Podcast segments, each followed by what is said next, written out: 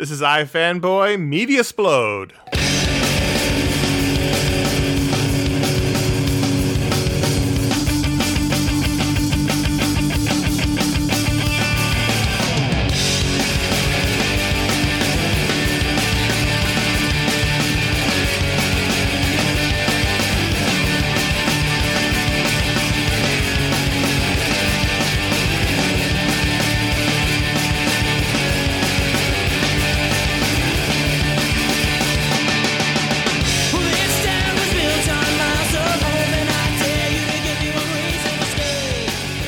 iFanboy Media Splode, the first episode of our all-media monthly show that was unlocked by the patrons over at patreon dot com slash iFanboy. My name is Connor Kilpatrick, and I'm here with Josh Flanagan. Hello, Connor Kilpatrick. And Ron Richards. How could I miss this?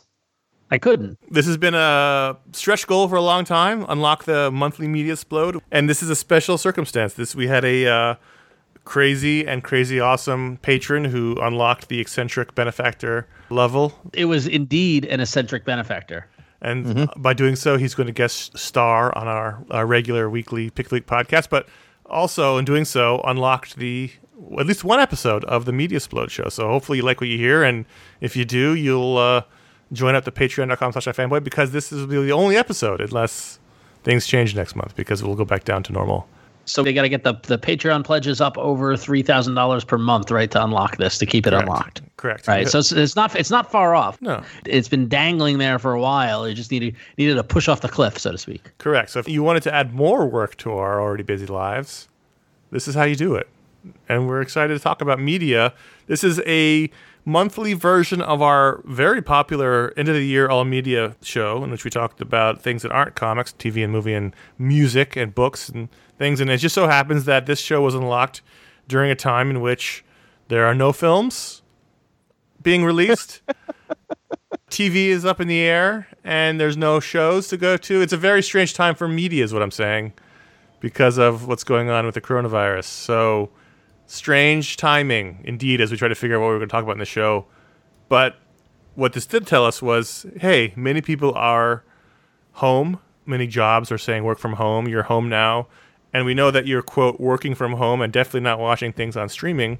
And we figured we'd start the show off by recommending some things to watch. Let's say you're home and you're, you need something in the background while you're working. Or you definitely need to pay attention to your job, but you also have things in the background. Uh, what can we recommend to those listening at home who haven't a lot of experience working from home? What can we recommend to those who watch from home? I was just saying earlier today that, you know, what's going on in the world is, you know, concerning and horrible and, and difficult and all stuff like that. But man, of all the times in history for it to happen, sure, when there is so much media that can come into your household with a click of a button, you know, like even if this happened twenty years ago, we we would be frantically, like everyone everyone was buying toilet paper, we'd be frantically running to Best Buy to buy D V Ds. ten years ago. Yeah, exactly. ten yeah. years ago, you had some of it, but not nearly this much. fifteen years yeah. ago, for sure.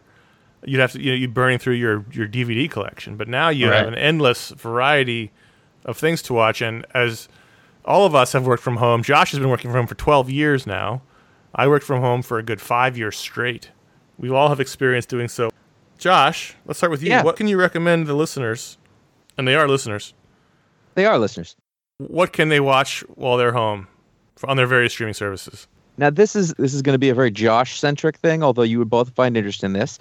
I like to go big. I like to say, like, what's the longest I can sort of get into something and stick to it. Mm-hmm. And I watched on Amazon Prime the American Experience P B S series New York City, New York, by Rick Burns, the younger brother of Ken Burns. But if you change the name for all intents and purposes to Ken Burns type documentary in New York City, I believe it is somewhere around twenty-two to twenty-three hours. And it gives you the history of the city from its sort of earliest inception up through after nine eleven, because there's one episode that they brought out, like with the baseball series, they brought it out sort of after the, the doping scandals, and sure. they sort of added one more. So they did a long, like a two hour episode on the World Trade Center in general. Like most of it was, you know, the sort of conception, the struggle to get it made and what people thought of it. And then, you know, through the attacks and through the aftermath and everything, um, which was fascinating on its own. But the rest of it, you know, takes you to the earliest history of the city with like sort of this, you know, all that stuff is amazing archive in terms of art and then photos and then footage and things like that. I learned, you know, like there's a lot of those names that you see around the city. And I don't know, Connor, you, you grew up there, so you probably got a lot more education in this. But like, I didn't know who DeWitt Clinton was. Mm. I didn't know, you know, who Peter Stuyvesant was. I didn't know all that stuff. Hoyt now, Schermer, the Schermerhorn. Schermerhorn oh, yeah, the Schermerhorns. Yep. It was a really great look at just how the city was and what it became and why. Two questions for you. Yeah. How long did they spend on Bill the Butcher? Not terribly long. In fact, I my, don't. My, well, my it, guess was not long enough. I mean, anything would have been not long enough, but I don't think he was mentioned. They did spend a lot of time on talking about how unimaginably awful the slums were back then, yeah. like like worse oh, than any sure. slums ever. And I don't, I don't think people have. It's really hard to picture it. If you're in Lower Manhattan now, it's it's hard to imagine like that was the worst place to live in the world. How long is the whole series? Like the total watch time? twenty-two, twenty-three hours. Wow. Okay, so that's a, that's a good chunk. Each episode is like, you know, a hair under two hours, I think. And I want to say there's nine or ten of them. Okay. So sell this to someone who hasn't grown up in New York, hasn't lived in New York, doesn't know why they need to know about New York. Why should they watch this series? It's a fascinating historical document of just sort of seeing how things used to be. Uh, I mean, I'm sure you've... The, my, I think one of the most fascinating things, the one that I keep coming back to, is they talked about how the building of the Empire State Building started right right when the stock market crashed, and you know everyone was scrambling for work or doing whatever, and they put up they put up that building from soup to nuts in like thirteen months, which is crazy considering New York construction. Yeah, they were doing a floor a day, and you know they were trying to get it done, and there's this amazing footage. Uh, so the riveters, guys who were putting all the beams together, they worked in four-man teams, and if one guy was sick, the whole team couldn't work. So like they had to go. And there's this footage of like the one guy roasting the rivet, you know, in like his charcoal fire mm-hmm. with these two pincers. And he just turns and flings it. Red hot piece of metal, a thousand feet in the air, and flings it over to another guy who just sort of catches it with a metal funnel thing he has. And then they put it, you know, like into the building. They go, and they would just do this like musically sing song over and over, you know, for days. There were something like, I think there were only five deaths, hmm. you know, and also like you can see the footage, but you're, it's hard to it's hard to comprehend that under them is just people, air. No, no, like you're standing up there. That's one thing. I was like, I can't stand on a ledge, you know, like, and they're just standing up there. And yes, there's people. So they drop a rivet. Somebody's going to, it's going to melt straight through their head. Everyone's seen the photos of those guys eating lunch on the yep. beams, you know, the famous photos. Watching them move, though, is a whole no, other thing. I can already feel my oh. scrotal area tensing up. Because yeah. Josh and I used to work in the Empire State Building. Yeah. Yeah, yeah. We worked on the seventy-third floor, and, and just being that high up and looking out the window would yep. cause Fun, fun fact about that, in your office, there were no, you could open the windows yes. and just no, lean out. Yes. No um, screens, which, no which guards. I, which I did several times, and I made it about maybe a third of my body out the yeah. window before I couldn't go any further. No, no, it's so. yep. it's absurd. And if you yeah. left, like, like also to understand, like, if you left the window open a crack, you got there in the morning, there was not a paper in place. Like the, wind the entire place would be shambles. And th- you're thinking about standing up there, having lunch. Anyway, like that's one tiny part. You know, th- they talk a lot about how, you know, it's the capital of America for many, many, many ways. And they talk about why. And I, it's all super interesting. They talk about, you know, after the war, what happened. Then after, you know, in the seventies, what happened. And a lot of Robert Moses. Excellent. It was, it great. was, it was good. Really. Or not enough Robert Moses. No, there was never, there, never enough. We've we've had a lot of we've had perhaps I think we've the city has definitely had too much Robert Moses. He might have wanted to stop after the Triborough. So that's that's on Amazon Prime. Yep. Yeah, I, it might be on if you're P B S. It might be on the P B S app if you're a, a member. Yeah. I'm gonna recommend on Netflix Love Is Blind. No, don't watch that unless you hate yourself. Why? The Repair Shop, which is a uh, series that originated in England on B B C Two. It's recently moved to B B C One. It started out as a daytime show. Now it's moving to primetime. It's on its fifth season in England, but there are two seasons available on Netflix, which is about thirty episodes, so about thirty hours. And it's the perfect show to watch in the background while you're working. Whereas, I'm not going to denigrate Josh's choice, but you really probably want to pay attention to that show. For The Repair Shop, you can have it on in the background. You can do your work. But you can also, you know, check in when things get exciting. And it's a show about these adorable British artisans in this barn somewhere in England who repair people's items, their their family heirlooms, their antiques. They bring them back to their original luster. It's a reality show where, you know, three they do three items a show, and some adorable old English couple shows up with their old clock, and it gets fixed, and they tell a story about their clock and how they, their family got it, and their grandfather made the clock, and he was blind, and you cry, and everyone cries, and then they fix it, and everyone cries again. It's wonderful. I recently found this show and watched the two seasons available in the space of about two days. I couldn't stop watching it. It fills my need to watch people tinker with things. There's a woodworking guy, there's a clock guy, there's a upholstery guy, and they bring in specialty people for, like, old gramophones or old pinball machines, Ron. Or, ooh, ooh. There's a whole team that does old uh, teddy bears and stuffed animals, and they, they fix people's things. And because it's England, there's a long history, so this, this woman brings in her teddy bear that she had when she was a child through the Blitz, and it was the only thing she kept from the Blitz, and it kept her... you know, happy while they were bombing, and then now she's eighty and it's falling apart, so they fix it, and she's presented with it, and she starts crying because it's the thing from the forties. And like Mister Burns' bear. Exactly. And it's very heartwarming, but it's full of interesting, if you're someone like me who's into fixing things and into, you know, woodwork and, and that kind of thing, it's it's it's also got a lot of that. I'm hoping that the, the, the next three seasons, which have come out in England, uh, but not here, will end up on Netflix soon. And if you watch it, if you've seen it, you'll know why I have a photo of Steve, the clockmaker, on my desktop background. Oh, because he's awesome. He seems like the nicest man in the world. The Repair Shop, it's great for the kind of T V show you need in the background while you're working from home. Ron, you better come with some fiction.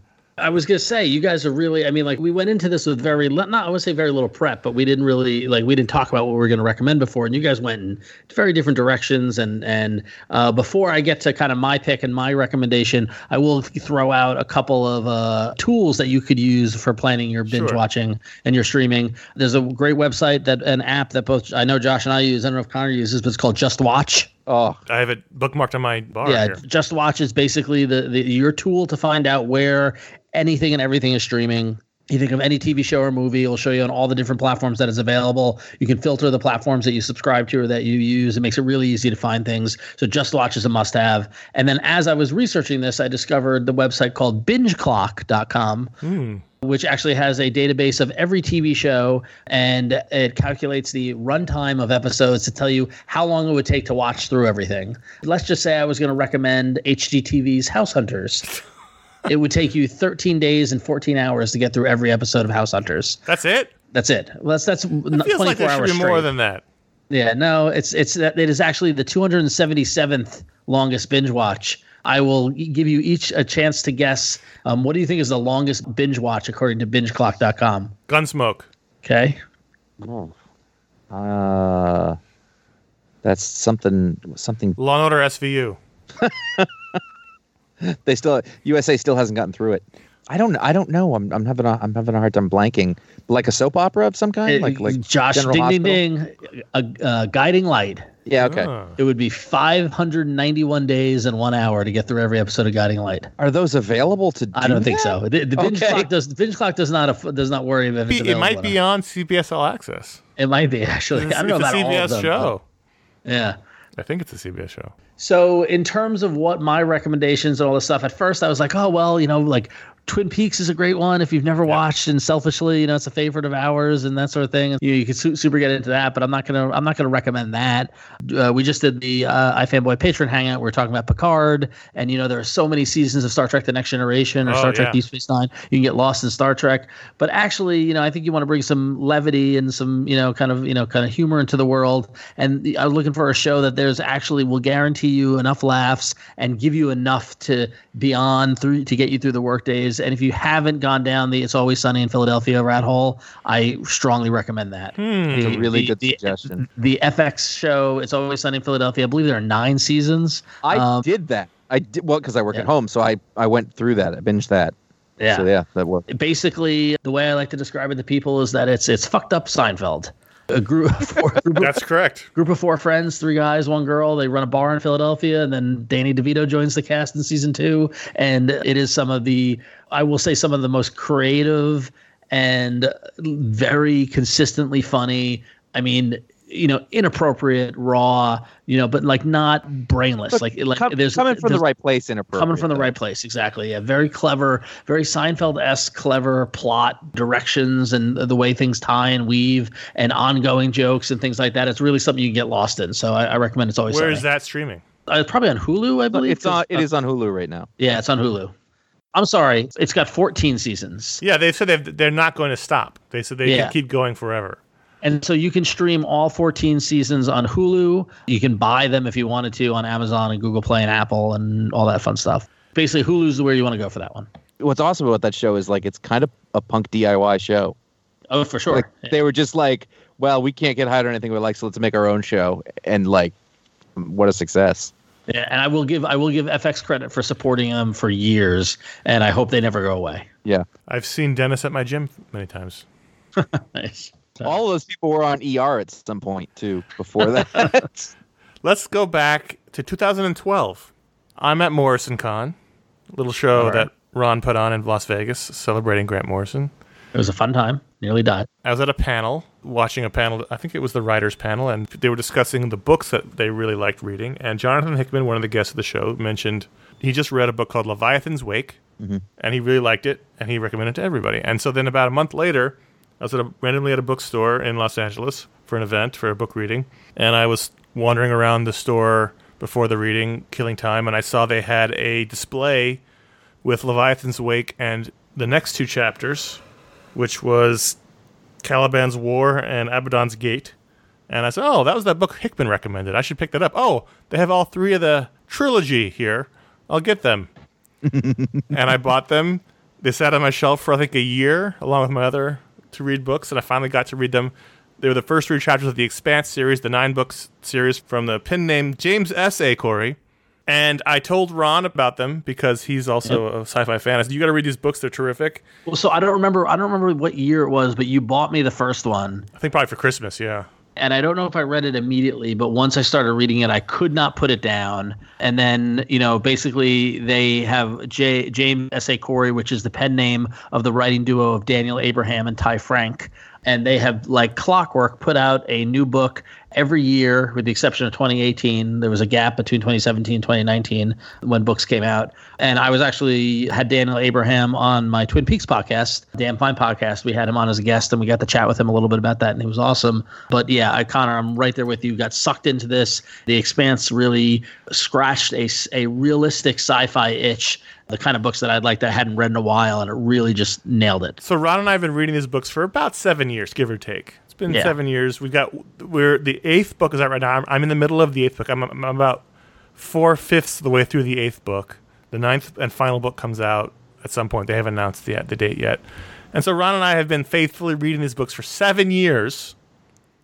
And then Josh comes along recently and goes, "Hey guys, what should I read?" And we sort of jokingly said The Expanse, and then he read them all. Not only did he read them all, but he's then passed he watched- us. No, wait, did, wait, J- Josh, did you? Yes, he's passed us because I have not finished uh, Tim Atzerath, the, the eighth book. But Josh, did you start watching the show first no. or read the book no. first? So okay, before I get into that, I, I do have a question. Yes.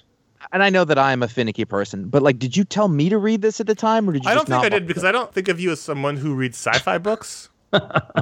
You know what I mean?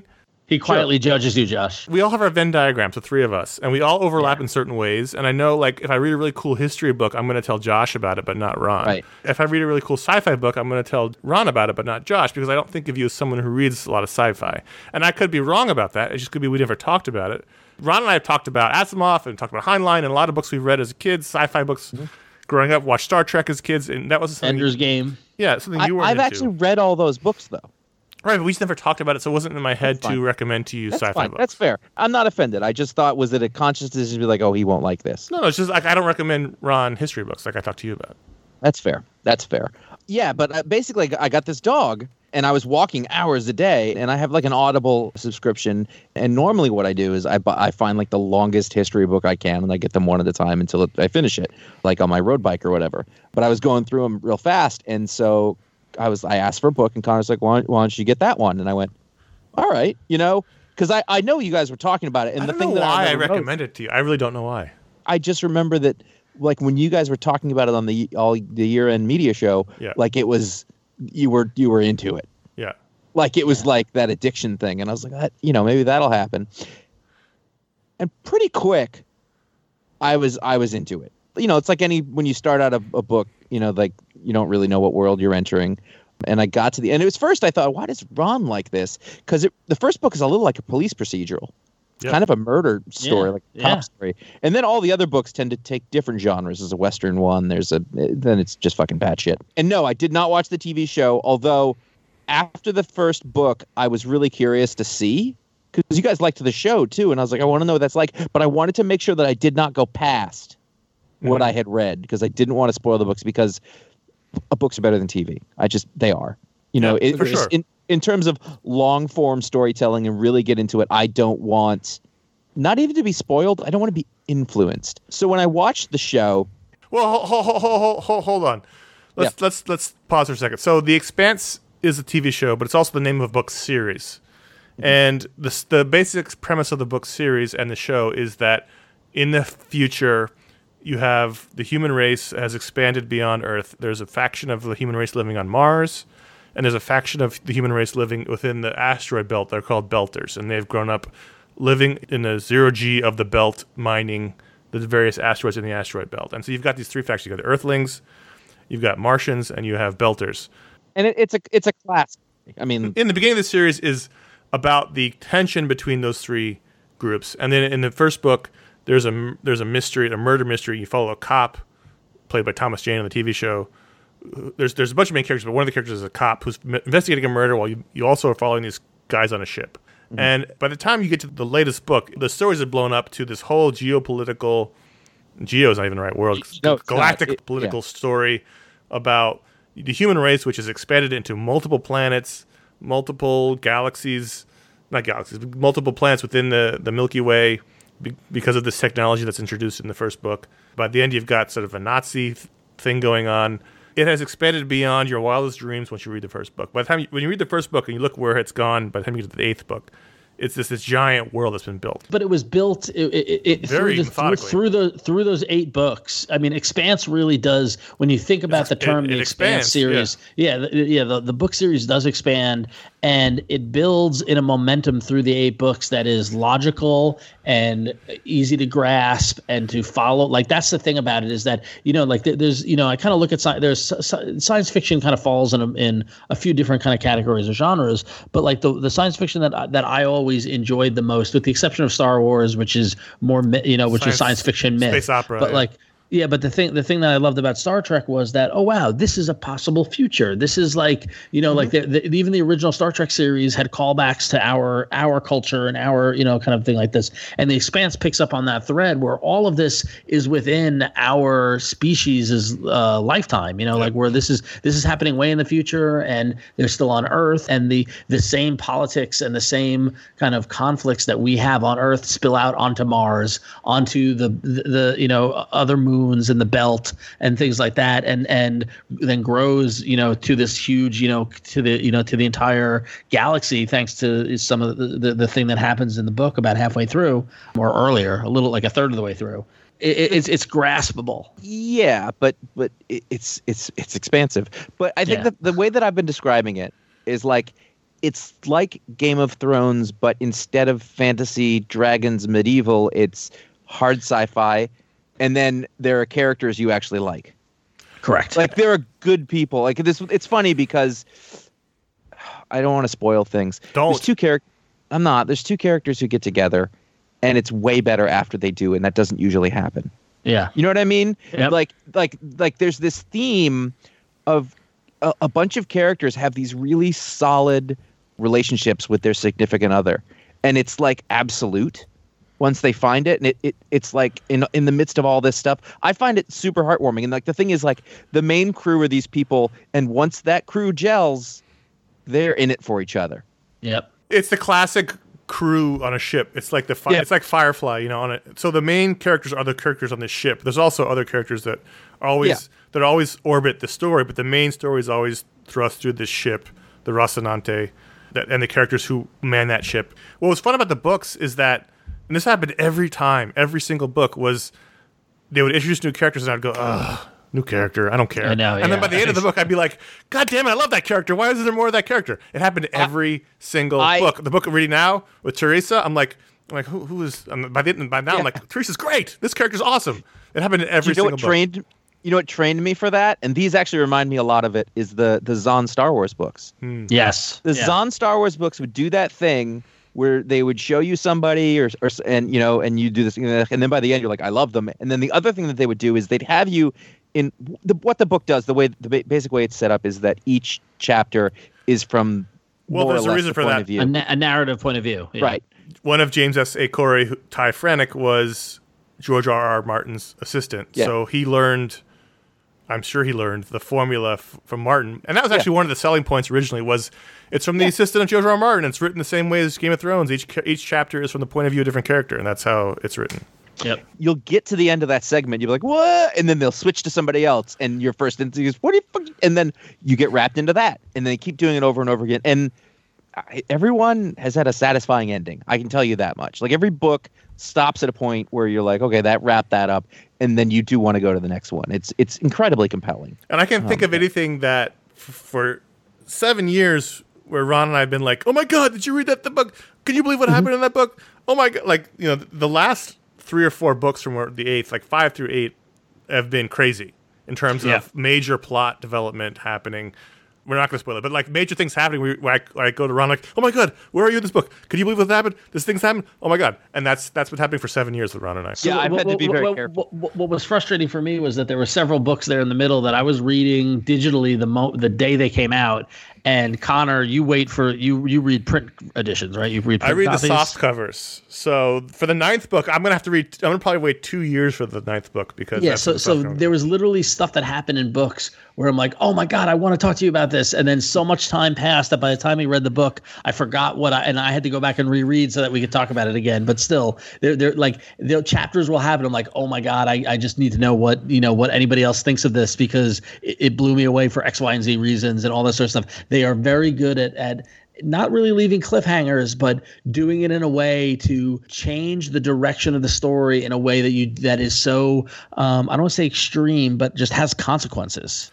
Yeah. There's there's yeah. there's huge consequences in this book, and there's one book in the middle where they they totally go off the formula and like on a weird planet for a whole book, and that was great. Like they found ways to tell different kind of stories within the construct of this world, which I think is the most compelling thing. And I can't think of another book. Other than when a Neal Stephenson book comes out where I drop whatever I'm reading to read the new one. This book goes to the top of my queue no matter what when it comes out. And All the right. problem, of course, is that now that I'm finished, like, what, how, where do you go? Do you can't, I can't, it's so hard to fill that niche, you know, where you're just like, I want, I want something like that makes me feel like this when I'm reading it.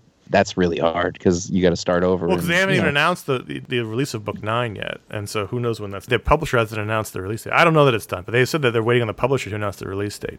It's going to be a while. So you you got obsessed with this, and then mm-hmm. you, that spilled over to you watching the series, which began on Sci-Fi Network, yeah. and then it was picked up by Amazon after it was canceled on Sci-Fi. I, th- I guess I watched all of the Sci-Fi. I haven't watched any of the Amazon seasons yet, but I only watched the Sci-Fi ones. What are your thoughts on the ser- the T V series? Isn't only one of them Amazon? I have no idea. I haven't watched one season on Amazon. Season four is on Amazon. Yeah, season one, two, season. and three were Sci-Fi, which is the yeah. book you were just talking about on the planet. I think the show is generally good, but I say that through the lens of I actually tried to watch it a while back, and I was like, I don't know what this is, and I stopped. So I think with the context of like, I want to see how they interpreted this other thing, I enjoyed it because it's easy to be like, oh, that's not right. Oh, that's really right. You know. But they're doing a lot with a little, clearly. You know what I mean? Like, I really like... I mean, the best part... Not the best part, but one of the sort of first parts that really got me is the very realistic space physics. Like, yes. I don't know if yeah. they did, the but you series, really yeah. get the sense that they thought about how this would actually work in the real world, much like Andy Weir's The Martian. It's the anti-Star Trek. There's no yeah. artificial gravity in your ships. There's none of that stuff. They It's ruined artificial gravity and other stuff for me. I'm like, that didn't work like that. You know, and I wanted to see how they did. I think they did like all the space stuff and the power armor and the sort of ships and how that all works. It's really fun to watch it get, you know, realized on the shows. You know, the casting is sort of all over the place yes. in places because they, yeah. they would get big names and then shoehorn that person into a role that they're not really right for because they're, you know, trying to get people to watch it. So there's great actors. There's, you know, David Strathairn and um, Thomas Jane. Jared Harris. Thomas Jane uh, is, I have nothing to complain about. Thomas Jane is fantastic. Thomas Jane, Thomas Jane really sold it. I mean, it was, oh, uh, he, he is Miller at the, yeah, at the beginning, like there's a real obvious difference between some T V actors who are shooting in Canada and a movie star, even though Tom Jane's a weirdo, like he's got the thing to be he on nailed the screen. It. He nailed yeah. It. You know, Amos and Alex are two of my favorite characters. I think they're, they're awesome on the T V show. Those are the two best casts on the show. Yeah. Avasaril is amazing on the T V show. She's amazing in the book too, though. So like, yeah, no, yeah, yeah no. Yeah. I say that because they're great characters, characters I love. Yeah. I actually started watching it again. I'm about, I'm in the middle of the second season. Jesus. Well, I did this. I watched the first Game of Thrones series six times. I don't know how you do that, man. Jeez. Well, because I just watch T V and I put it on. I don't have to pay attention to it. In fact, it helps me focus so that I don't. I'm doing my work and not doing something else. Okay. If that makes sense. So a lot of stuff, I had re- I watched it right after I read the first book, and I was like, that's not right. And now that I watched it, I was like, I realized the T V show was ahead of the books, so they knew what was coming. Yeah. And so, like, they had Amos down from the beginning, where maybe in the books, like, maybe at the beginning of the first book, they didn't really have them fully established. Mm-hmm. So when they did the show, they knew what was going to be coming later, and therefore right, the right. actors and the scripts could reflect that. So, you know, I don't think it came through in the book who Amos was really well for a little while. And then when you sort of understand what a unique person he is, that's all in the first couple episodes of the show, but I didn't realize that at the time. Yeah, yeah, the show is weird because it does sort of smush books together. It's not a straight... Which it has to. Re- yeah, of course. It's not a straight retelling, like book one is season one, book two is season two. It's like, I think one is one, but then like two is like two and three. Yes. Something like that. And it's, it's yep. So it's a little... If you're a big book fan, it's a little disconcerting for a minute, but... The third season, which is uh, Abaddon's Gate, it's a very different story. Yeah. Same points, but it's very not bad. It's not. I don't tend. I, it's actually really interesting to be like, all right, how did you do it like this? Why did you do it like this? And you sort of think of it that way, you know. And I can say I like the books better, one hundred percent. But you know, it's fun to watch. I'll tell you who's casting they nailed is Drummer. She's great. She was just in. Um, I saw the Harrison Ford dog movie. Called The Wild with the Kids. Oh, yeah, she's in that, right? Yeah. yeah, but I was looking at her going, who the hell? Like, I couldn't place it because it's such a different setting. Yeah. And I was like, oh, it's Drummer. Like, she is great. It's so bizarre to me, Ron, that for years you and I have had this thing, and now Josh has like a, become a super fan of it. Well, there's really no, I mean, I mean, but that, that happened in comics all the time. And I'm not complaining. I'm just not just it's Josh just so alone. Funny. Yeah. It's just funny. Like, yeah, we've I mean, had this thing for so long, and now it's like, cool. Now we got another guy who. We yeah, welcome to the club. It's great. Thank you. It, it, it, it's it really it is so much fun to sort of plow through that stuff. Like I love reading books like that. And they're long. They're they're like five hundred plus page yeah. books. Yeah, they're meaty. Saw, they're meaty. Well, I was doing the audiobooks. The audiobooks are like twenty hours a piece or so. But I was at the library and I saw them. I was like, oh, those are big books. Because I never know how to, you know. The narrator on the audiobooks is fantastic, by the way. Is listening to audiobooks really reading? Yes, because it's no, basically listening. With my life, it's the only way that I can fit it in. You know, right. like, I mean, it's, it's a similar experience, but all the things that are great about reading, which is where you're picturing stuff in your mind's eye, that doesn't take those up the way that like a T V or a movie does. And you still get that sort of long, in-depth experience. The fact is, like, I wouldn't be able to read as much without doing that. And also I can, I can be reading constantly. I'm like cooking, I'm doing the dishes. I'm if I'm into it, like I'm just yeah. mainlining that all the time. I don't know how to refer to it because I want to say I've been reading the book, but I don't want to be like I've been listening to the book. Neither of those seem right. Do you listen to audiobooks, Ron? No, I don't listen to audiobooks. I don't either. I don't have time. I well, I've been enjoying them more than podcasts because they're basically just longer form versions of that stuff.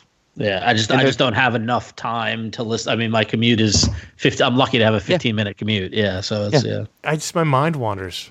You know, like I can't be working and doing it. I can be, you know, I walk the dog. I, you know, I don't. I can ride my bike. I, you know, it's things I don't have to think of, and I'm I'm usually pretty focused. Occasionally, you will lose it, and I'll have to go back. Like, you know, to, like I'll hear something, but like I missed something. I'll go back a couple of minutes. Mm-hmm. But for the most part, I can lock in the same way I would be listening to a podcast.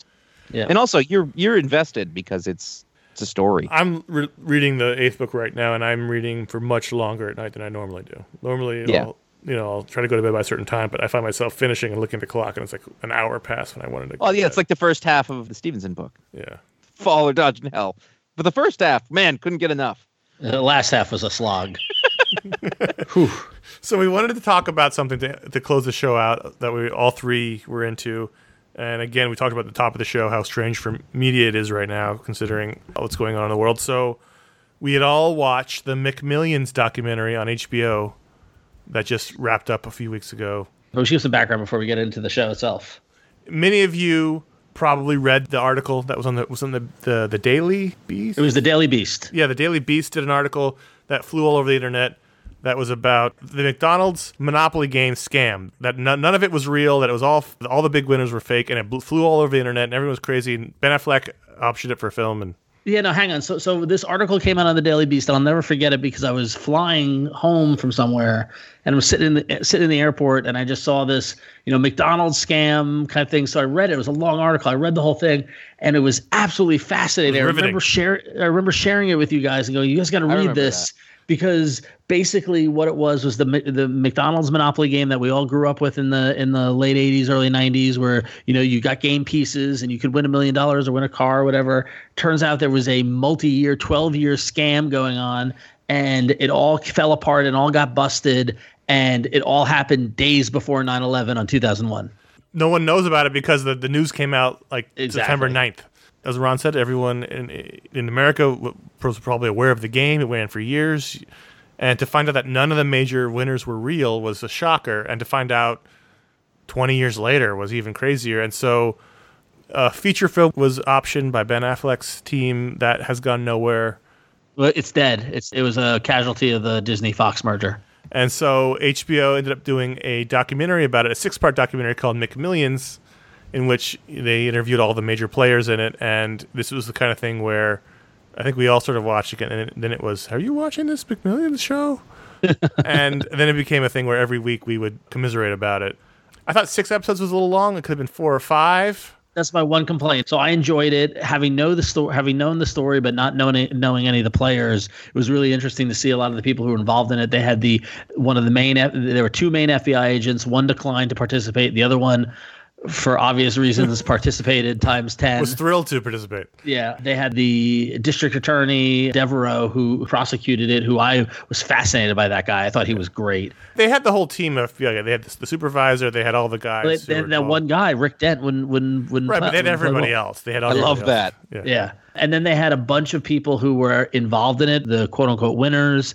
They had the wives of some of the men who were orchestrating it. And it was just really fascinating to put names to faces and things like that. That said, I really enjoyed it. I gave it – I would give it probably a B plus. It was, it was definitely enjoyable to watch. I do agree with you, Connor, that I, six was too long. If this was a tight four-episode yeah. series, it would have been great, because what happened was is that for at least half the episodes, they were able to – put out a question and spend the entire hour dancing around that question and then end on a cliffhanger, on a stinger that you didn't see coming or that blew your mind. And so when they did that, it worked.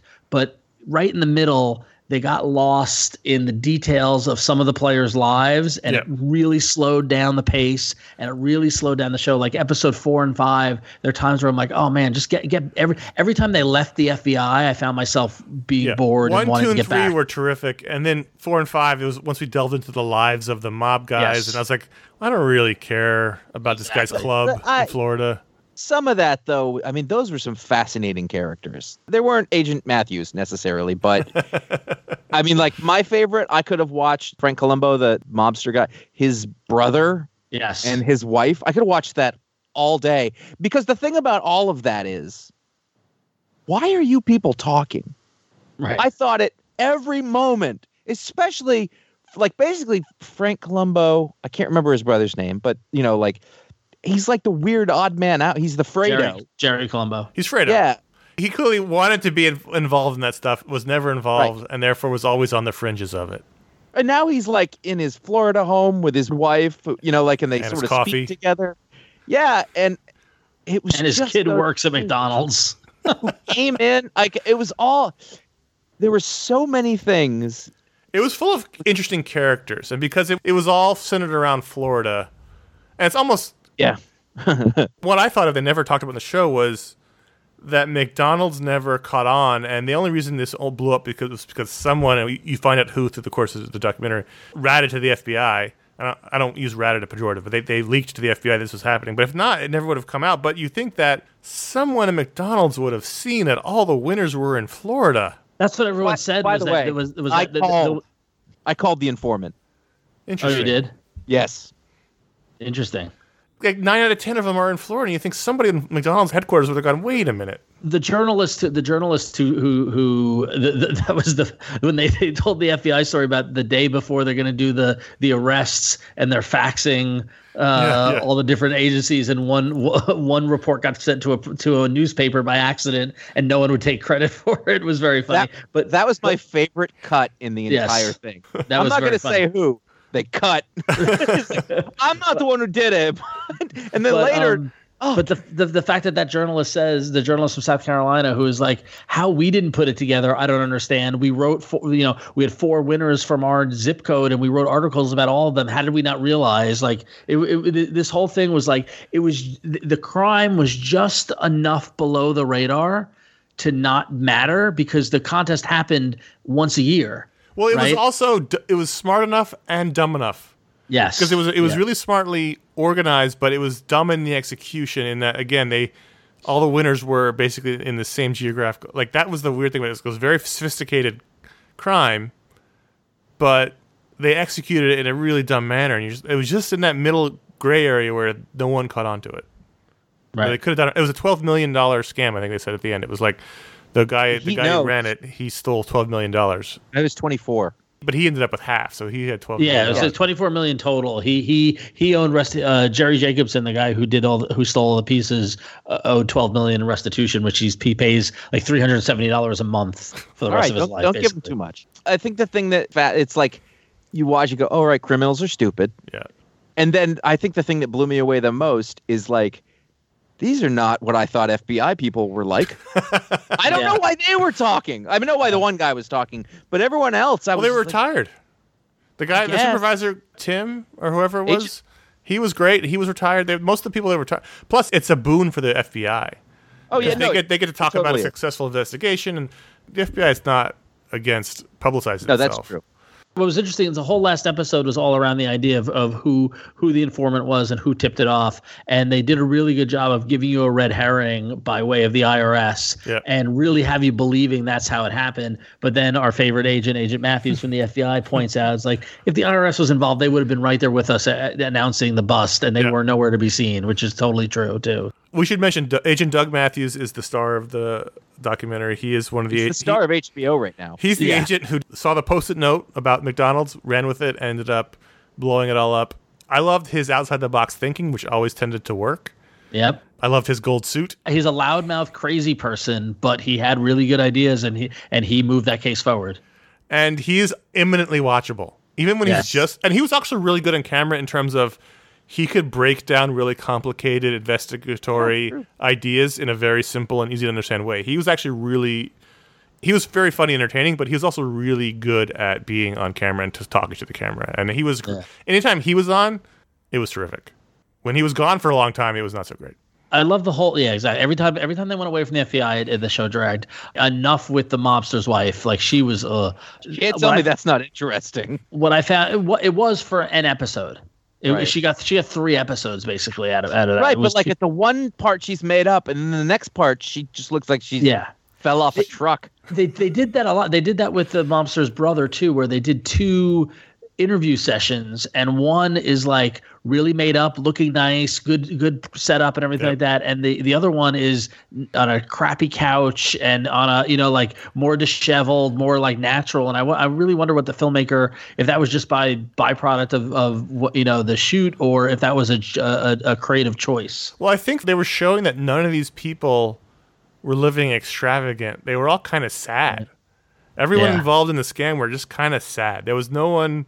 I mean, we never talked to the ringleader because he wouldn't talk to them for obvious reasons. But everyone else who was involved in the scam was just kind of pathetic. Yeah. And that was kind of shown in the way they, they did the interviews.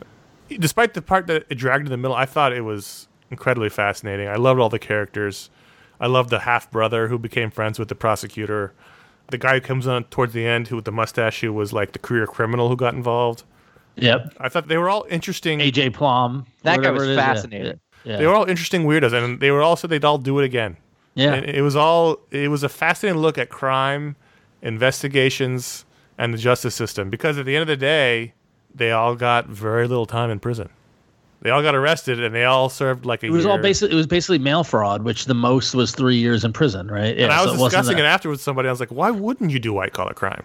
Right. Like, yeah. You still you steal twenty four million dollars and you go to prison for three months and you come out and you have all the money because they can't find it.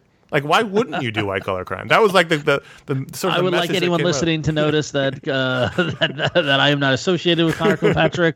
That his opinions speak for himself. But it's, it's, it explains why people keep doing it. It's not like, you know, crime with a gun. If you pulled out a gun and robbed twenty four million dollars, you'd go to jail for twenty five years. But if you do it through a fraud, you go to jail for four months. It yeah. explains why it keeps happening. But it was.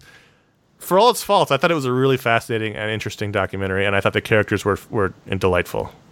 Yep, yep. It, it was great. It was it was totally enjoyable. It was. I mean, don't get me wrong. I mean, uh, you know, complaining about the, the length of it and, and it meandering in episodes four and five still yep. was riveted. Still was watching. Still wanted to know everything. Wanted to know how it all wrapped up, how it all ended. It's just a great story, and it's just it's kind of a bummer that the the dramatized, you know, kind of movie version of it isn't going to get made. Maybe it will someday, but it just it's it's a kind of story that can only exist in that period of time, you know, and, and it's like in a moment. You know, or technology could lock that sort of thing down. I was fascinated by the McDonald's security people who yes. have no idea. They completely outsourced this entire thing to a marketing company. They had no idea how it worked. They had no idea. Like you, you talk about them, the millions of dollars being spent on it, and they were just like, "Yeah, we were shocked." And it's yeah, just who like, knew they uh, were running it for us? Yeah. Like, how you guys have yeah. any oversight? Yeah. I can believe that. Yeah, for sure. I totally can believe it. Yeah, totally. Yeah. If you're a fan of documentaries, if you read that article and wanted to see more, this is a great documentary to track down McMillions, six episodes. It's about six hours. Some of the episodes were longer than others, but you get about six hours of entertainment out of it. Again, if you're looking for uh, time while you're home, working from home, quotes, um, this, yep. is, this is a good one to do. This is a great one for the background, too, because it's not super visual. It's just a lot of talking heads for the most part. So you can have it in the background while you're working. But one of the, one of the better documentary series to come out in, in a while, I think. The lady who worked for McDonald's, Amy. Yep. Is the most of indeterminate age person I've ever seen in my life. You're really hung up on that. It was just the I couldn't figure it out. Like she had the neck of a ninety-year-old woman, and then the face of a thirty-five-year-old. Like it was just it was all over. It was very. I was like, oh, is she retired? She might have had a little crush on Agent Matthews. Did you notice that at the end? She was like, I never got a letter from Agent Matthews. I mean, who could you blame her? No, he's delightful. All right, so this has been the first episode of iFanboy Media Splode, our non-comics media show that we're going to do once a month should the patrons knock us back over the stretch goal. And so if you want to hear more of this, you want to hear us talk about non-comic stuff, if you want to hear the promised Almost Famous debate, that'll come if you go to patreon.com slash iFanboy and support us there. Get us over that stretch goal permanently, and then you'll get this show permanently, much like you've gotten the Book Splode show and the and the Talksplode show, both unlocked by the patrons, and those are shows we've been doing for years now because of the patrons, because we hit the stretch goal. So if you want to hit this stretch goal, patreon.com slash iFanboy. And Josh and I are looking forward to that debate. We just didn't want to do it for this show, which was going to be possibly the only show you got. Anyway. But we look forward to it. We're looking forward to the F M, Almost Famous debate in which Josh hates the movie, uh, and I love it. Unbelievable. Unbelievable. That's, that is so incorrect. So if you want more of this, you know where to go. In the meantime, you know that you can find our regular shows over at iFanboy dot com, our weekly Pick of the Week show, our Book Splodes, our Talk Splodes, our special edition shows in which we, t- we review movies and things, our animated shows, uh, our reviewing of animated shows, not actual animated shows. It's all at iFanboy dot com. Anything else, guys? I think no? that's it. Yeah. yeah. This was fun. Thank you to the patrons. Please, I would like to come back and podcast with these guys on a regular basis. So that would let's be make good. that ha- let's make that happen. That's what that would mean. That's true. Yeah. Ron can come and talk about non-comic stuff with us. No problem. And, and as we said at the top of the show, our yearly all-media year-end show is always our most popular show of the year. If you, yeah. And that's, here's a little behind the curtains. If you look at downloads, it's our most popular show of the year. So if you want to get a little bit of that every every month, you know where to go. You know you know you know where to check out. So thanks to everyone who listened. I'm Connor. I'm Ron. Josh. Oh, we're off. We're, we're way off. off. Josh, you're normally last. You're always right? last, Josh. You're always I last. No, but like it was, it's different now. He's not. He's like a guest. I'm like, well, am I supposed to? As I'm the not host? a guest. I'm not a guest. I'm a well, host it's on this like one. It. Listen, no. pal. Listen. Ugh. I was deferring. I was respecting you by letting you go last. All right. All right. Good. Fine. All right. So maybe we'll see you next month. I'm Josh. Until then, I'm Ron.